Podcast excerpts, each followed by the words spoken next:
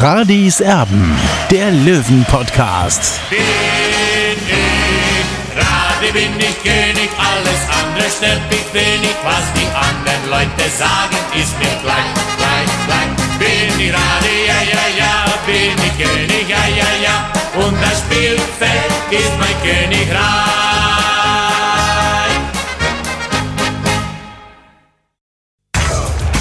Radis Erben, der Löwen-Podcast. Blauer Ausblick. Hier ist Radis Erben, der Löwen-Podcast. Wir wollen logischerweise vorausblicken auf das Heimspiel des TSV 1860 gegen den SV Meppen, wo 60 ja am ersten Spieltag dieser Saison so furios gestartet ist, die Tabellenführung in Liga 3 gleich mal von Beginn an übernommen hat. Und ähm, da gab es dann auch dieses ganz, ganz frühe Tor in Meppen. Wir erinnern uns gerne zurück. Jetzt also das Rückspiel auf dem äh, Acker im Grünwalder Stadion. Und darüber möchte ich mich mit Olli unterhalten. Servus. Tobi, ich habe die Ehre. Bevor wir das tun, bevor wir ähm, vorausblicken auf dieses Spiel gegen Meppen, schauen wir natürlich, was alles schon passiert ist, wie ihr das von uns gewohnt seid bei Radios Erben, was denn schon los war an diesem Wochenende in Liga Nummer 3. Wir schauen auf die Ergebnisse. Gestern ging es schon los. Wir werden das auch gleich noch eingehend thematisieren, wie das im Grünwalder Stadion so insgesamt ausgesehen hat. Der Rasen, also da kann man eigentlich nicht mehr von einem Rasen sprechen. Das ist Wahnsinn. Da kann man ähm, kaum noch Fußball spielen auf diesem Feld. Türkgücü und Bayern 2 haben es probiert, 0 zu 0. Das war das Endergebnis, also mit einer Großchance, die Türkgücü und Sliskovic vergeben hat, allein vom Tor. Ähm, und er hat am Tor vorbeigeschossen für diejenigen, die da nichts mitbekommen haben sollten. Also das hätte auch einen Sieg für Türkgücü geben können. Das war nicht so schlecht aus Löwensicht, dass das Spiel 0-0 endete. Heute dann Duisburg gegen Rostock. Da wären wir natürlich froh gewesen, wenn die Duisburger so ein bisschen Schützenhilfe hätten leisten können. Aber das war nicht der Fall, denn die Rostocker, die gingen durch den Doppelpack in Führung und äh, Duisburg konnte dann nur noch verkürzen auf 1 zu 2. Das war das Endergebnis also in dieser Partie, äh, wo es immer dusterer wird, ist im Sportpark in Unterhaching. Also das ist krass, Olli. Du kannst gerne auch gleich was dazu sagen. Haching verliert ein absolutes Abstiegsduell gegen den FSV Zwickau am Ende mit 1 zu 2. Also jetzt gewinnen sie nicht mal dieses Heimspiel das ist äh, aus Hachinger Sicht brutal bitter. Ja, absolut. Vor allem, wenn man überlegt, äh, dass Manni Schwabel ganz andere Pläne hatte mit der Spielvereinigung Unterhaching. Ich finde, auch vor zwei Jahren hat er wirklich super angefangen mit diesem Projekt, aber mittlerweile muss man wirklich sagen, da muss, wird einem Angst und Bange, dass Haching möglicherweise einen bitteren Gang in die Regionalliga Bayern antreten muss. Ja, so viel Hoffnung habe ich da derzeit nicht, was die Hachinger angeht. Halle die kommen immer weiter da unten raus, mausern sich immer weiter und äh, gewinnen also gegen den ähm, kommenden Gegner oder übernächsten Gegner der Löwen, gegen Magdeburg mit 1 zu 0. Dann hatten wir eine ganz, ganz äh, verrückte Partie, Olli. Dresden zweimal zurück gegen den ersten FC Kaiserslautern, also nochmal die Torfolge. Erstmal die Führung für Kaiserslautern durch Redondo, dann drehten es zwei Ex-Löwen, Dafferner und Hosiner für Dresden, Pourier, wieder ein Ex-Löwe, glückte dann der Ausgleich. Redondo brachte Lautern wieder in Führung und dann kam Königsdörfer, der auch schon gegen 60 getroffen hatte, und Hosiner in der 82. Minute. Und die besorgten dann das 4 zu 3 für Dynamo Dresden. Das wäre andersrum natürlich für 60 nicht schlecht gewesen. Ja, kurioses Spiel. Es hat am Ende aus Löwensicht da nicht sollen sein. Viktoria Köln unterliegt Waldhof Mannheim mit 1 zu 2, da wird es für Dotschew langsam auch ein bisschen eng, glaube ich, bei Viktoria Köln, so leid mir das persönlich tut. Aber die kommen da aus dem Strudel irgendwie nicht mehr raus. Und Ferl und Wiesbaden, das ist dann so das positivste Ergebnis für den TSV 1860. Die trennen sich nämlich 2 zu 2 unentschieden. So, der TSV 1860, der empfängt im Grünwalder Stadion um 13 Uhr am Sonntag, also den SV Meppen. Dann spielt um 14 Uhr Saarbrücken gegen Lübeck. Da schauen wir natürlich auch gespannt immer wieder mal drauf. Was nicht stattfinden kann, Olli, das ist die Partie Uerdingen gegen Ingolstadt. Kümmern wir uns auch gleich drum. Jetzt schauen wir, was das so Auswirkungen auf die Tabelle hatte. Heute Nachmittag Dresden baut die Tabellenführung aus, ist Erste mit 38 Punkten. Ingolstadt, gleiche Spielanzahl wie Dresden, aber eben vier Punkte weniger auf Platz zwei. Das Spiel von Ingolstadt wird ausfallen. 60 ist Dritter mit 33 Punkten. Und bleibt Dritter, Tobi. Und bleibt auf jeden Fall Dritter. Das ist ja schon mal sehr positiv. Absolut, so sieht das aus. Rostock ist nämlich auf Platz 4 mit 32, hat ja auch schon gespielt jetzt. Allerdings noch ein Spiel in der Hinterhand, dürfen wir auch nicht vergessen. Türkgücü, die haben volle Spielanzahl, sind Fünfter mit 32, Ferl volle Spielanzahl mit 31 Punkten auf Platz 6. Saarbrücken aktuell eben zwei Spiele weniger, 29 Punkte sind das derzeit. Und Halle dann auf Platz 8 mit voller Spielanzahl und 29 Punkten, punktgleich mit Saarbrücken.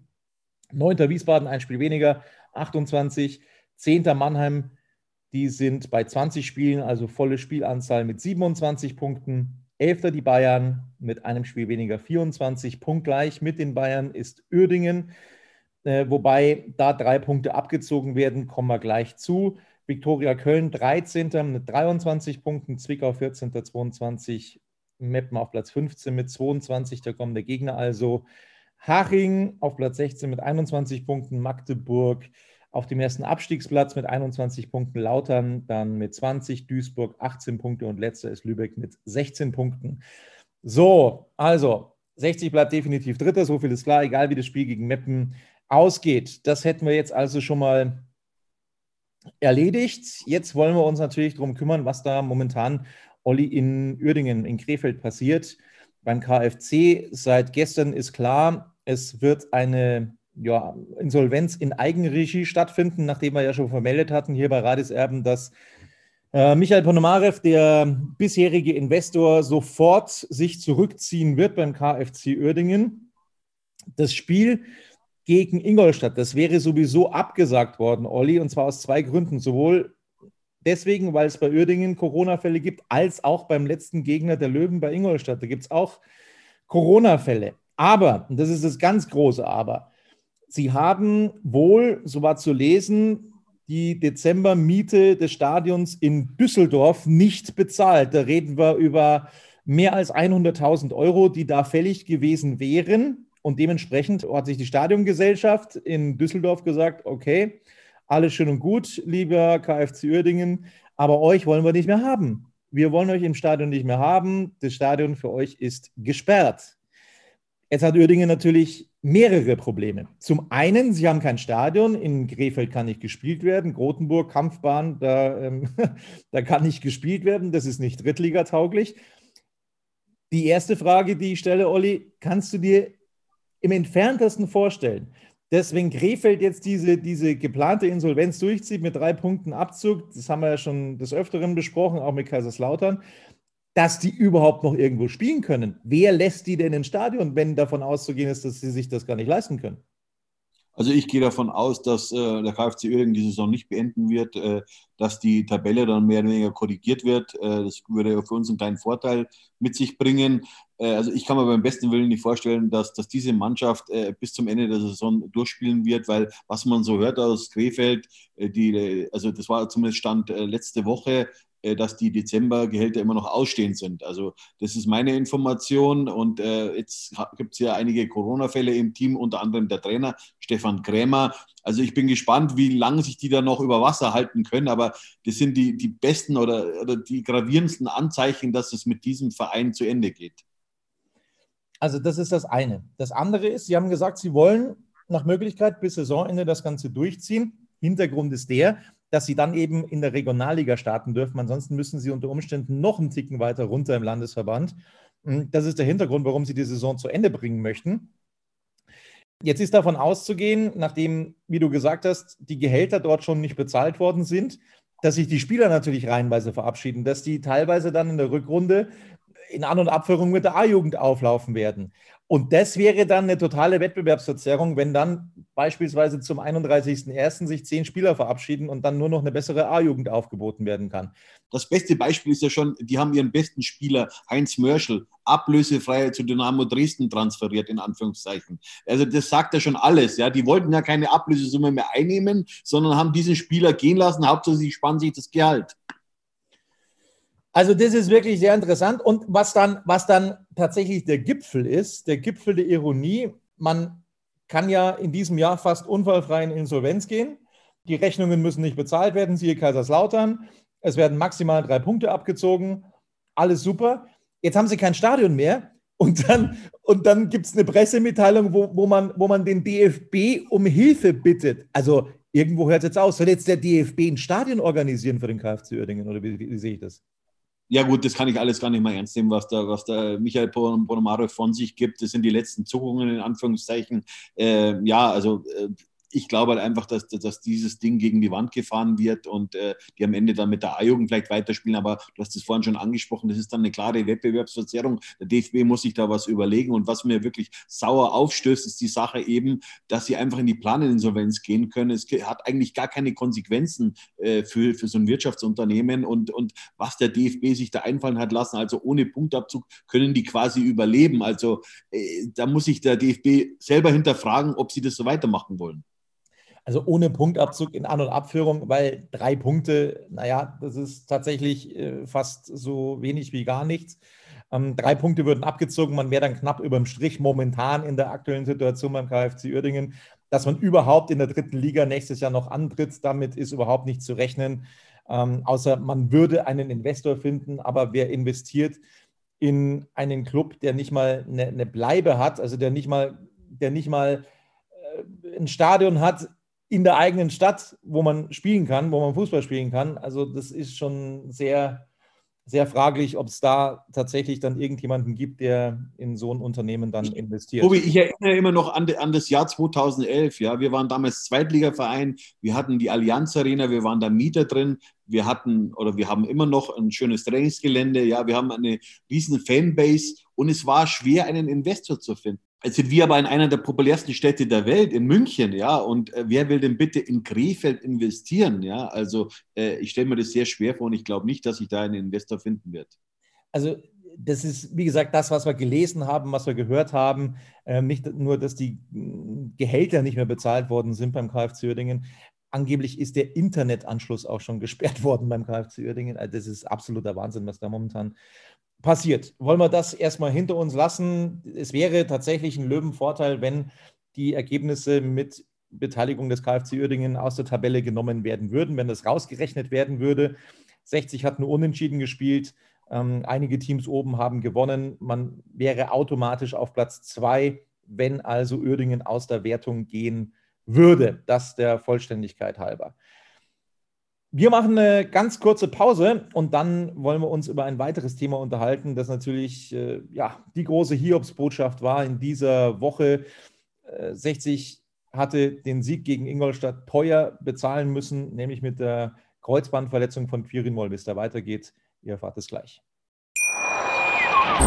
Hey, Malte Asmus von meinsportpodcast.de hier. Ab März geht's weiter mit unseren 100 Fußballlegenden. Staffel 4 bereits. Freut euch auf Zlatan Ibrahimovic, Michel Platini, Cesar Luis Minotti, Paolo Maldini, um nur mal vier zu nennen. Und bis wir mit der vierten Staffel kommen, hört doch einfach noch mal rein in die bisherigen drei Staffeln. Ronaldinho, Sepp Meyer, Gary Lineker, Lothar Matthäus und viele weitere warten da auf euch. 100 Fußballlegenden. Jetzt. Überall, wo es Podcasts gibt. Wir sind wieder da und wollen uns jetzt also unterhalten, wie es denn Quirin Moll geht. Du hast ihn heute, glaube ich, auch selber getroffen, Olli. Es sieht danach aus, als ob es also eine konservative Behandlung des Kreuzbandrisses bei Quirin Moll gibt. Das heißt, er muss nicht operiert werden. Das heißt auch, er wird jetzt voraussichtlich nicht ein halbes, dreiviertel Jahr ausfallen, sondern da ist immer wieder zu hören, das könnte in vier Monaten wieder heilen. Ja, wie gesagt, ich habe heute mit ihm mich kurz unterhalten und natürlich gute Besserung gewünscht.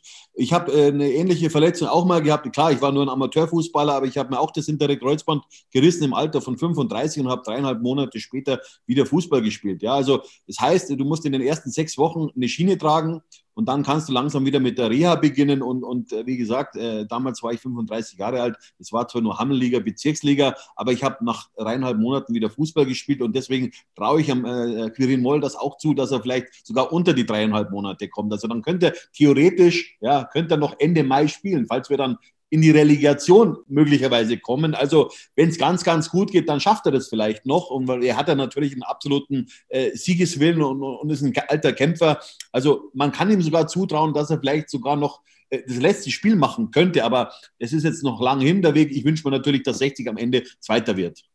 Ja, das ist das eine. Das andere ist, klar, er kann nach dreieinhalb, vier Monaten eventuell wieder Sport treiben, aber dann ist er natürlich auch noch nicht im Mannschaftstraining gewesen. Also das ist natürlich das andere. Ne? Er muss dann erstmal ins Training eingebaut werden. Nein, also ich, Tobi, das habe ich schon mit eingerechnet. Also äh, du musst, kannst dann eigentlich einen relativ schnellen Aufbau machen. Vor allem, es ist ja bei Quirin Moll auch so, er hat eine sehr, sehr gute Muskulatur und äh, eben da, dann kommt die Vernarbung, äh, verbindet sich sozusagen dann auch mit den Gefäßen, also dieser, dieser, dieser, dieser Kreuzbandriss und deswegen kann man das beim hinteren Kreuzband eben äh, konservativ behandeln. Äh, ich spreche da aus eigener Erfahrung und äh, Quirin Moll hat eine sehr, sehr gute Muskulatur. Ich glaube, der Victor Andrade zum Beispiel, äh, da ging es nicht. Das war aber nicht das hintere Kreuzband. Aber bei dieser Muskulatur von Andrade zum Beispiel, da hätte man sicherlich operieren müssen. Also Quirin Moll, der ist also verletzt, wird längere Zeit ausfallen. So viel steht fest. Und was auch feststeht, nach Ablauf von sechs Wochen wird er also von der Gehaltsliste der Löwen gestrichen, weil ihn dann die Berufsgenossenschaft, also quasi die Krankenversicherung der Profiklubs, bezahlen wird. 60 München hätte also wieder einen Puffer, könnte also theoretisch auf dem Transfermarkt nochmal nachlegen. Olli, dementsprechend wurde diese Frage auf der Pressekonferenz gestern an der Grünwalder Straße logischerweise auch behandelt. Sportgeschäftsführer Günter Gorenzel wurde gefragt, ob denn jetzt nochmal was gemacht wird und Folgendes hat er gesagt. Aus Respekt vor Quirin werden wir uns jetzt auch heute nicht näher ganz einfach zu seinem ja, Therapieverlauf, für den er sich jetzt entscheiden wird, wahrscheinlich die nächsten Tage ist dann final Quirin seine Entscheidung äußern und auch nicht zu irgendwelchen Spekulationen, was jetzt die nächsten Tage hier jetzt vielleicht noch passiert oder ja, was wir vorhaben werden, äh, jetzt bis zum Ende der Transferperiode. Das gebietet der Respekt Quirin gegenüber aus meiner Sicht. Wir haben jetzt nach 19 Spielen 33 Punkte. Das heißt, sieben Punkte mehr als äh, ja, zum gleichen Zeitpunkt in der letzten Saison. Ich glaube, dass es wir hier als Team gemeinschaftlich geschafft haben, eine sehr, sehr gute Balance ganz einfach äh, ja, in alle Prozesse hineinzubringen. Gerade wenn wir jetzt sieht, wir haben am meisten Tore erzielt. Wir haben am drittwenigsten Tore bekommen. Ich glaube, diese Statistik spricht immer auf der einen Seite für eine Balance in der Spielweise, die ganz, ganz wichtig ist zwischen Offensive und Defensive. Und wenn man final dann diese Zahlen auch nüchtern bewertet, ist es sicherlich auch wichtig, immer zu beurteilen, was für Mittel stehen zur Verfügung. Wie gesagt, wir haben heuer, Stand jetzt, gleich viel ganz einfach Etat in der Mannschaft wie die letzten zwei Spielzeiten. Das heißt, von dem her können wir ja mit dieser Entwicklung absolut zufrieden sein. Ich glaube, dass es auch wichtig ist, dass wir eine richtige Balance in die Kaderzusammensetzung hineingebracht haben, in diese vier Säulen, nachdem wir immer versuchen, den Kader zusammenzustellen nämlich aus jungen Spielern, aus Eigenbauspielern, aus dem eigenen, die bayerischen Junglöwen NLZ, aus dem Mittelbau von Spielern, aus arrivierten Leistungsträgern und auch aus Neuzugängen. Und auch diese Neuzugänge haben bewiesen, dass in den letzten Wochen und Monaten tragenden Säulen ganz einfach in diesem Konstrukt sind. Von dem her glaube ich, dass wir hier eine Balance haben von Spielweise, die auch gut zur Balance ganz einfach in der Kaderzusammensetzung passt äh, auch in Abwägung, sage ich jetzt einmal, zu den Zeitpunkten, wo wir dann diese Entscheidungen für die Kaderzusammensetzung getroffen haben. Also, es klingt einerseits logischerweise ein bisschen schwammig, was Günter Gorenzel gesagt hat, aber ich glaube schon, dass sich die Löwenfans da auch ein bisschen Hoffnung machen dürfen, oder? Ja, doch, die Blume hat er mehr oder weniger gesagt, dass sie noch überlegen, ob sie was tun oder nicht. Ich war ganz überrascht. Gestern kam ja dann das Gerücht auf, dass 60 an einem ehemaligen Zweitligaspieler interessiert ist, an, an Staude, der zuletzt bei Kickers Würzburg unter Vertrag stand, aktuell arbeitslos. Also mich würde dieser Transfer sehr überraschen, weil er ist eigentlich ein Linksaußen. Das ist der Punkt, links außen. Da gibt es schon ein paar Spieler. Da gibt es ähm, logischerweise einen Greilinger, da gibt es einen äh, Biancardi, der da spielen kann, da gibt es einen Chayo, man wollte ja so auf die Jungen setzen. Also das wäre schon das eine. Das andere ist, dass Staude jetzt in Vergangenheit auch nicht äh, so ohne Skandale ausgekommen ist. Da gibt es ein ganz bekanntes äh, YouTube-Video, wo er eine Sprachnachricht versendet hat und einem Kollegen geschildert hat, wie das Training so gelaufen ist. Das hat bundesweit für Schlagzeilen gesorgt damals, als das äh, bei Arminia Bielefeld passiert ist. Und er ist jetzt auch nicht so der absolute Goalgetter. Also hat er jedes Jahr zwei, drei Tore gemacht, hat zwar sich schon ja, als Stammspieler quasi immer wieder präsentiert, aber er ist eben nicht, bei weitem nicht ein Torjäger und das bräuchte er 60 eigentlich. Ja, so sehe ich das auch. Äh, mein, mein Wunschtransfer, äh, Patrick Schmidt, hat leider äh, Heidenheim in Richtung Sandhausen verlassen. Also er ist da mit seinem alten Kumpel aus Saarbrücken zusammen mit, mit Hanno Behrens. Den hätte ich gern bei 60 München gesehen, muss ich ganz klar sagen. Ich weiß jetzt nicht, ob ein, ein Spieler wie Staude 60 helfen kann. Natürlich hat er Zweitliga-Erfahrung, aber du brauchst eigentlich einen Spieler, was passiert, wenn sich Sascha Mölders verletzt, gesperrt ist oder, oder sonst was, ja, also oder Formschwäche auch hat. Ja, man, der, der Mann ist 35 Jahre alt, der wird demnächst 36 im, im März. Also ich finde einfach, du müsstest einen, einen, einen Mittelstürmer verpflichten, der vielleicht auch auf der Außenbahn spielen kann. Ja, ähm, das wäre so, so ein optimaler Wechsel. Die Frage ist nur, bekommst du jetzt so noch so einen Spieler, äh, der dich dann auch verstärkt? Also ich hätte jetzt einen gerade auf dem Zettel. Ich weiß nicht, ob es eine großartige Verstärkung darstellen würde. Ich weiß nicht, ob er da wirklich sofort äh, ja ähm, auch, auch äh, reingeworfen werden könnte bei 60 München. Aber es ist einer aus Uerdingen, der eben äh, wohl auch vor dem Absprung ist, einer der wertvollsten Spieler beim KfC Uerdingen, Kiprit, ein Stürmer, momentan glaube ich Marktwert so über 400.000 Euro. Also das ist ein Mittelstürmer, das könnte ich mir zum Beispiel vorstellen. Also das wäre mal einer, der verfügbar wäre. Aber wir haben ja immer wieder gesagt, Olli, gebetsmühlenartig, wir haben es immer wieder erwähnt, Mensch, Günter Gorenzel, frag doch bitte mal, frag doch bitte mal in der Bundesliga nach bei irgendeinem äh, Club, ähm, der auch 60 so ein bisschen nahe steht, Leverkusen mit Völler, äh, Wolfsburg mit Marcel Schäfer, äh, Augsburg mit Stefan Reuter, da muss es doch auch äh, junge Stürmer geben, die ein bisschen im Hintertreffen sind, die äh, momentan nicht eingesetzt werden, die immer auf der Tribüne sitzen, da muss es doch eine Möglichkeit geben, dann auch so einen Jungen ausleihen zu können. Also das wird uns persönlich, uns beiden vorschweben. Ja, das sehe ich so wie du, Tobi, das kann ich nur bestätigen. Äh, was mich auch ein bisschen überrascht, ich habe mich auch natürlich auch im Umfeld von, von den Kickers Würzburg äh, ein bisschen informiert und äh, muss ja auch ganz klar sagen, wenn sich ein Spieler mit 23 bei einem Verein wie die Würzburger Kickers nicht durchsetzen kann, ja, also dann weiß ich nicht, ob er das bei 60 Minuten kann. Das ist das eine. Ähm, das andere äh, ist sicherlich, dass, wie gesagt, Keanu Staude sich jetzt auch nicht immer die allergrößten Fans gemacht hat in Vergangenheit. Wie gesagt, ich möchte ihm nicht Unrecht tun, ähm, aber. Ja, gut, da muss ich schon sagen, jeder macht mal einen Fehler, ja. Äh, wir waren alle mal jung, ja. Äh, aber, aber natürlich so abzulästern über seine eigenen Mitspieler. Und da ist ja auch noch äh, zum Beispiel Stefan Salger dabei gewesen. Und ich weiß nicht, wie der das dann findet, wenn 60 jetzt so einen Spieler verpflichtet.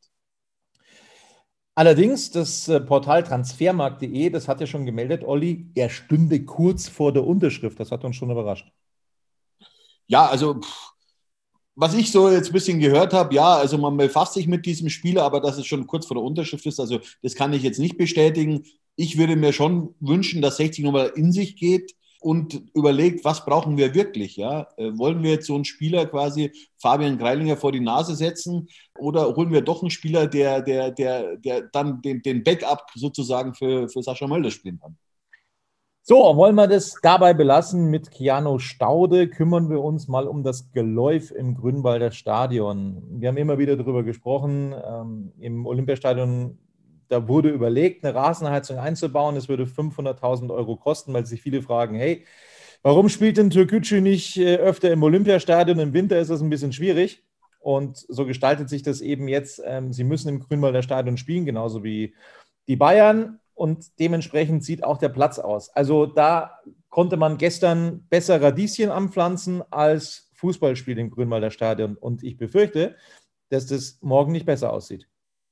Ja gut, äh, zunächst mal, ich mache der Stadt da gar keinen Vorwurf, ja. Also, ähm, weil, wie gesagt, es spielen drei Mannschaften in diesem Stadion im Winter, äh, dass der Platz dann natürlich nicht aussieht wie ein Teppich in der Allianz Arena oder in, in sonst irgendeinem Stadion, ist auch klar. Äh, nur, äh, ich glaube nicht, dass uns das in, den in die Karten spielen wird, dass wir eben auf so einen Rübenacker äh, morgen drauf müssen gegen den SV Meppen. Also äh, das dient eher einer Mannschaft, die hinten robust spielen will, die, die, die das Tor verteidigen will und wir wollen ja eigentlich Fußball spielen. Und ich weiß nicht, äh, wie die Mannschaft sich dann mit diesen Bedingungen schlagen wird.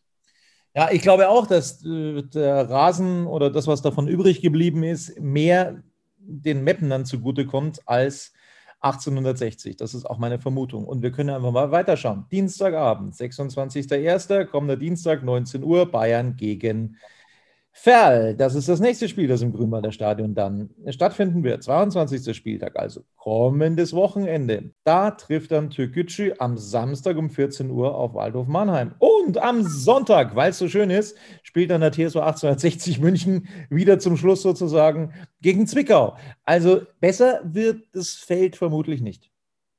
Ja, aber man, das wusste man vorher, dass drei Mannschaften in diesem Stadion spielen werden, dass der, dass der Platz dann irgendwann mal an seine Grenzen gehen wird. Das, das war auch klar. Und dass man einfach mal so einen Rasen auswechselt in einem städtischen Stadion, das ist auch klar. Also 60 kann da überhaupt keine Forderungen an die Stadt stellen. Sie zahlen eh nur einen Corona-Rabatt von 2500 Euro pro Spiel. Also 60 ist Mieter, ja. Wenn 60 ein eigenes Stadion hätte, dann wäre das natürlich eine andere Geschichte. Da könnten sie theoretisch verhandeln mit der zuständigen Rasenfirma, was da los ist, ja. Wir wissen ja auch, in der Allianz Arena gab es sogar so eine Art Höhensonne für den Rasen. Das gibt es natürlich im Grünwalder Stadion nicht. Also wir sind halt einfach in einem städtischen Stadion, ja. Das ist mehr oder weniger eine Bezirkssportanlage in Anführungszeichen, ja. Also da macht die Stadt natürlich nur das Notwendigste, obwohl ich sagen muss, dieser Rasen ist für diese Jahreszeit trotzdem in einem ordentlichen Zustand.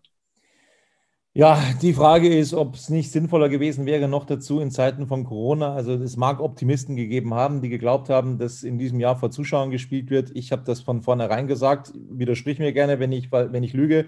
Ich habe von vornherein gesagt, dass ich mir nicht vorstellen kann, dass in dieser Saison Zuschauer zugelassen werden. Genauso ist es gekommen und kann mir auch nicht vorstellen, dass noch Zuschauer irgendwann zugelassen werden. Warum? In Gottes Namen hat man nicht einfach mal sich zusammengetan, Türkgücü, die Bayern 60 und sich gesagt, okay, wir teilen uns einfach die Kosten der Rasenheizung und die Stadt wird dann auch noch mit ins Boot genommen und dann hat jeder einen Obolus zu tragen, der wirklich verschmerzbar ist und dann ist da eine Rasenheizung drin und man kann das irgendwie dritteln. Bayern spielt eben die Hälfte der Spiele im Olympiastadion. Türkgücü macht das und 60 macht das auch. Und irgendwann kommt man dann auf eine Lösung, die dann eben ja sowas verhindert hätte, dass eben so ein Geläuf dabei herauskommt. Äh, ich wäre immer noch dafür, dass man sich da unterhält, auch für die nächsten Jahre, weil nicht davon auszugehen ist, dass sich das dann auch ändern würde, selbst wenn 60 dann hochgeht in die zweite Liga. Bayern möchte im Grünwalder Stadion bleiben. Auch Türkgücü wird dann wohl im Grünwalder Stadion bleiben. Also das wird sich nicht verändern, auch nicht, wenn man 30 Millionen ausgibt für dieses Stadion, für ein paar Zuschauer mehr. Es wird immer bei der gleichen Problematik bleiben. So viel also dazu. Vielleicht kann man ja das Olympiastadion in Zukunft da auch mit einrechnen und vielleicht auch einige Spiele dort austragen. Das wäre unser Wunsch, denn dann gibt es solche Schwierigkeiten eben nicht. Gleich wollen wir uns noch darüber unterhalten, was den SV Meppen angeht und wie der Michael Kölner so denkt oder was er für eine Mannschaft morgen eventuell ins Rennen schickt. Kurze Pause. Der SV Meppen kommt also ins Grünwalder Stadion und hat sich, Olli, in den letzten Wochen durchaus gut präsentiert. Die wurden ja schon totgesagt, als sie da unten drin standen mit drei, vier Spielen weniger, haben sich dann aber richtig teuer verkauft nach der Corona-Pause, haben wirklich auch wichtige Spiele gewonnen, haben guten Fußball gespielt, haben teilweise große Mannschaften geärgert. Also die sind nicht auf die leichte Schulter zu nehmen. Das ist das eine. Das andere ist, sie müssen aber einen womöglich ja, gravierenden Ausfall verkraften. Ja, das ist richtig. Und unser alter Freund Walde Drama, der uns ja damals mehr oder weniger auch gerettet hat im Jahr 2015. Wir erinnern uns an dieses denkwürdige Spiel gegen Holstein Kiel. Er schießt aus dem Hinterhalt und äh, Kai Bülow haut dann den Ball, den Abpraller dann äh, in der 93. Minute über die Torlinie. Wir, haben, wir sind in der Klasse geblieben, damals gegen Holstein Kiel. Wir erinnern uns, Holstein Kiel hat zuletzt die Bayern rausgeworfen im DFB-Pokal. Also Walde Drama hat schon eine besondere Qualität und es ist sicherlich kein Nachteil für uns, dass der morgen fehlen wird. Aber ich glaube schon, dass das ein sehr, sehr schwieriger Gegner ist. Und schwieriger als noch am ersten Spieltag.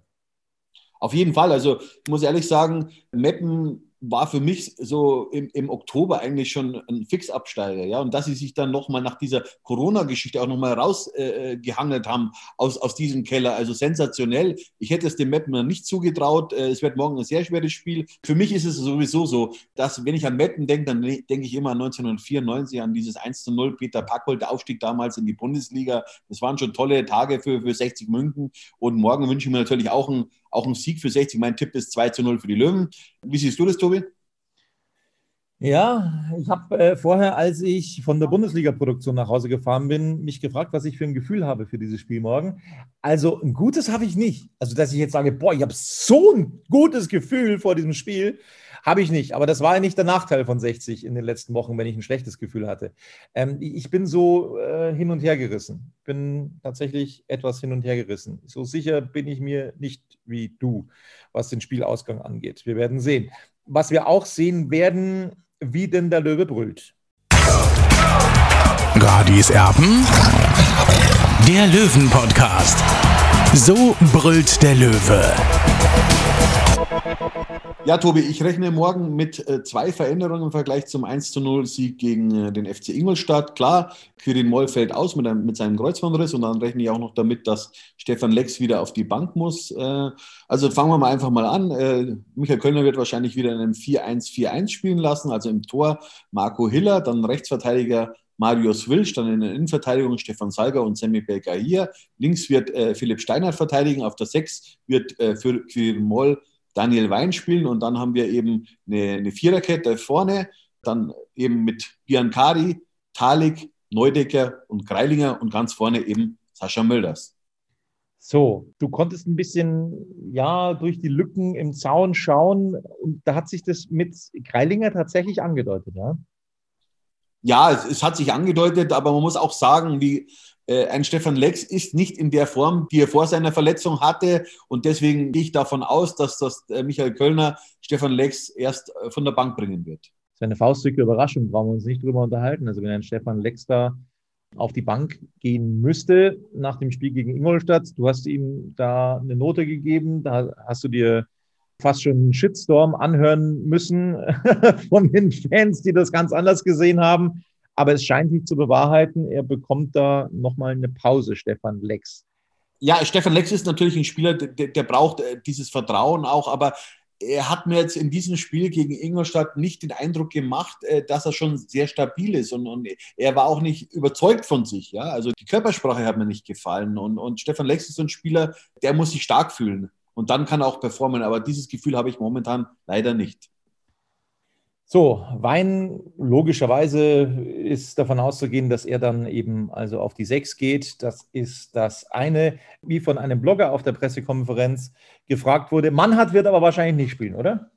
Ja, das ist ja klar. Also, äh, also Mannhardt ist natürlich, äh, wie man auf so eine Idee kommen kann. Also, das, das ist mir jetzt, äh, ja, das ist mir ein bisschen fremd, muss ich sagen. Es gibt ja viele andere Alternativen, unter anderem Daniel Wein, Dennis Erdmann, Sammy Baker hier, selbst Philipp Steinhardt kann diese Position spielen und Marco Mannhardt muss sich äh, natürlich ganz, ganz weit hinten anstellen. Ich glaube sogar, dass er nicht mal im Kader sein wird äh, am Sonntag. Was wir uns noch fragen, wir haben das auch heute so ein bisschen beobachtet.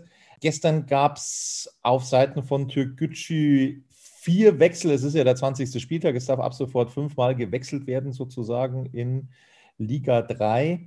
Und dann können wir mal durchschauen, wie das so ausgenutzt wurde. Also bei Türkgücü wurde ein Spieler, der eingewechselt wurde, dann wieder ausgewechselt. Das war der vierte Wechsel. Die kleinen Bayern haben dreimal getauscht.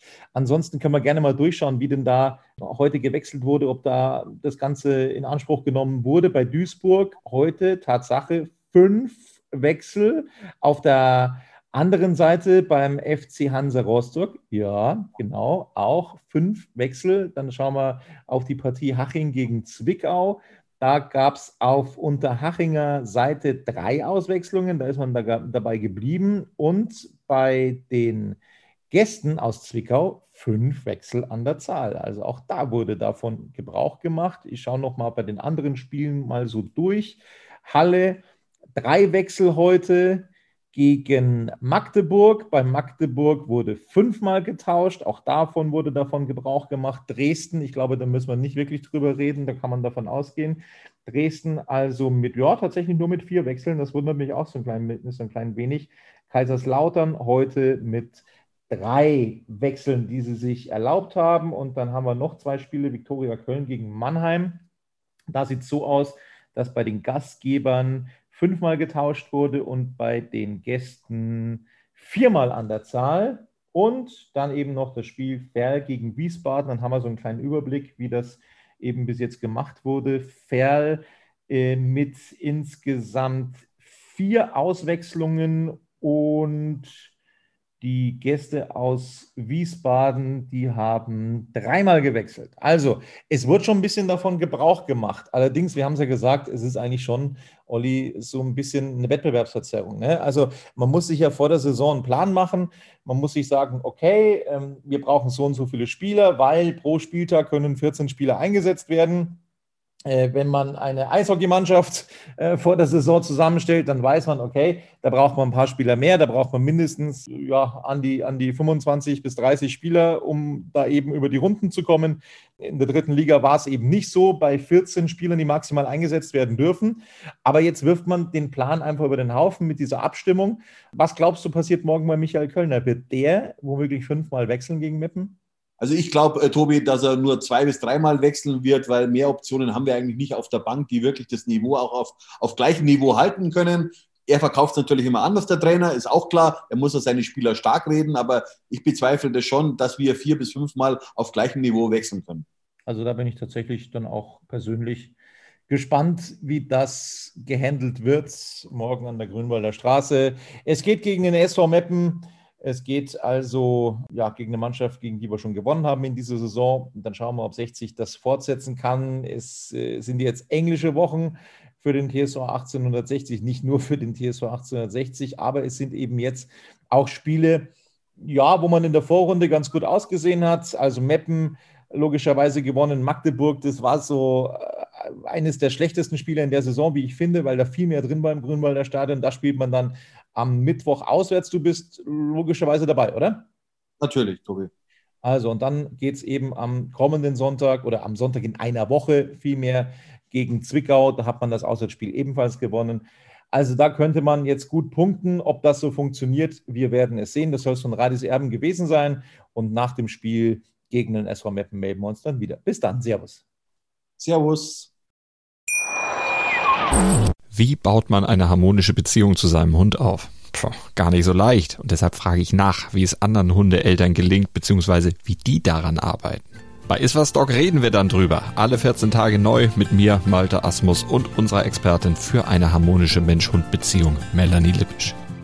Iswas Dog mit Malte Asmus. Überall, wo es Podcasts gibt.